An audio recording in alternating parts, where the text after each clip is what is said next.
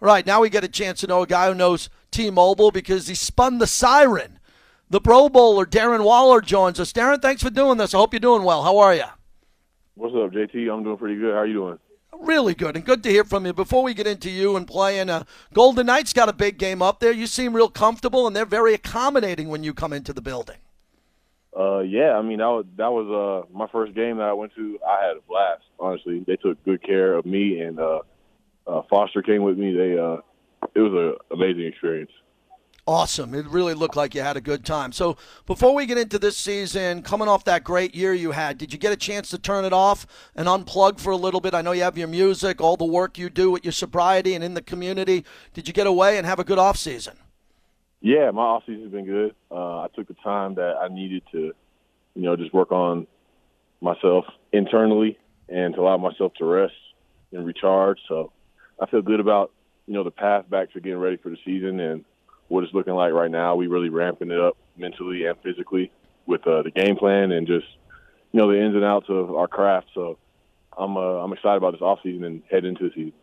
Anything new with you with your training? We don't want to give all the secrets away, but a lot of guys, when they find success at a level like yours, they try to tweak it, tweak it a little bit more in the weight room or with cardio. What'd you do in the off season? Um, yeah, I feel like if, if anything, uh, last off season in the summer, right before the season, I was doing a lot of boxing, so I was just carrying that over into my entire off season now, just doing like boxing workouts and uh, you know just sticking to all the same cardios I like to do, just mixing it up and really pushing me to my limits. So uh, not too much has changed, just a little bit more boxing. How comfortable are you with this playbook? When I talk to Coach Gruden now, the fact that he doesn't have to instill a new playbook year in and year out, there's not a lot of change. When you look at some of the younger guys coming in behind you and how comfortable you are with the playbook, are you looking forward to it expanding a little bit more for you this year, even coming after all the receptions and yards you had? Uh, yeah, I'm uh, I'm very comfortable, and I, I feel like my comfort only lasts, you know, as as far as you know how much time I'm putting in the playbook when I'm putting time in you know, I feel like I'm on top of all the details, and then I can, you know, regurgitate that back to younger guys in the room and other guys that are lining up in the offense. And if they may seem a little bit confused, I can just be like, "Yo, do this, this, this." So it's just all about staying in the process, staying on the small details, and you know, and that turns into film, watching other guys and seeing what other guys around the league are doing, and if it's a route that you know I feel like goes within our offense and our scheme, you know, I'll bring it up to the coaches, or the coaches will let me know that they're challenging me with something new. So I'm always looking forward to new challenges. Darren Waller joins us. Where are you as a film study guy? Do you have a mentor with that when you look at the technology in the Henderson facility and what you can take home at night? Has that been advantageous to you? Are you a guy that wants to see the opponent now? You know, Baltimore, I'm sure it's a game you have circled when you look at other defenses, secondaries, and guys who are going to put their hands on you at the line of scrimmage. Um, yeah, yeah. I, I, I look at other teams. Uh, at this time, but most of my time at, at this point is watching uh, other guys.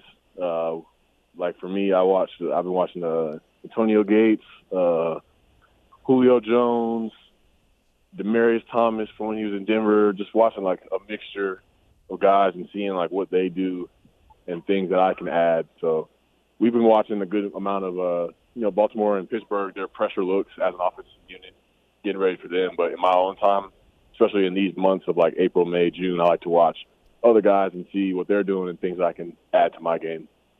Darren Waller joins us. You know, Gus Bradley's getting a lot of talking points this offseason because this new defense and the structure of it and a lot of fans know what his tendencies were in Jacksonville as a head coach, but especially going back to the Legion of Boom with that defense there. Are you excited about that? Running plays in practice and seeing a new defense where you're going to be getting a lot of new looks because you know a lot of teams are going to be doubling you.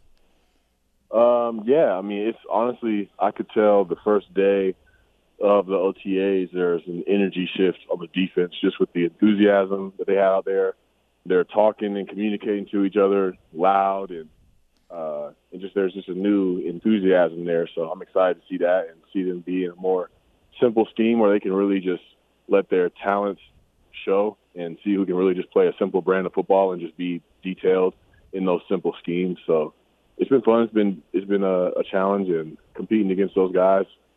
So I mean, I'm looking forward to seeing what they accomplish this year. You're still a young player in this league, Darren, but you got younger players on this offense with you, especially the offensive line. But I want to, you know, stay with the receivers here. When you look over and you see Ruggs and you got Renfrow and Edwards is another guy. Agholor's gone. Uh, with him being gone as a veteran, what is your role going to be as a mentor to these young offensive receivers to help get them going this year? Um, for me, I feel like I can just offer them the perspective of, you know, you don't have to take the field trying to impress a whole bunch of people or to prove people wrong or anything like that. You can go out there and have fun and trust that the process that you're on, as long as you're preparing and giving forth the best effort and attitude that you can, like, is going to work out in your favor and you're going to become the player that you can become.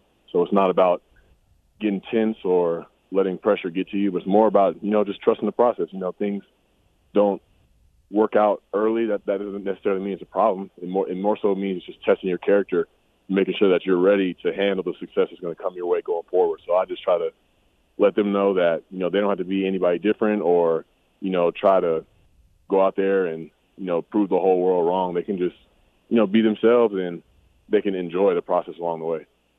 Hey, finally, what's going on with your personal life and sobriety and how you're helping others? I know that's such a big part of your footprint here in life overall and the balancing that we've talked about. You've been very kind with your time with me over the years. What's changed and what more are you excited about going forward within the community? Um, yeah, I mean, I just try to spend as much of my time giving back as I can because, you know, that's really the most fulfilling thing for me um, when things aren't just about me. So, uh, you know, things through my foundation, uh, getting like grant programs in order to send people to treatment, uh, doing stuff for the kids in the Clark County schools because you know their usage of drug drug rates are just through the roof now through the pandemic and everything. So it's just really trying to be there for them and offer my experiences and resources, things like that, to help them make better decisions. But you know that's that's what I'm all about. You know, just trying to be in this community and let them know that I'm not just here to you know be pampered or celebrated, but I'm here to serve as well. Absolutely. You're getting used to this heat. What about today? You're getting used to it because you got to be out here a few years to get used to heat like this. Yeah, it's hot for sure. But I mean, I'll take uh, I'll take 115 out here any day over above, above 90 plus in Georgia. Yeah, the, the, no humidity, no bugs other than the scorpions. I'm sure with your home and your lifestyle now, someone's told you about the scorpions, but the pool and jumping in and cooling off is a big part of this. Darren, I really appreciate you making time for us. I'll see you at the facility soon. Thanks for the time. All right, JT. Thanks for having me.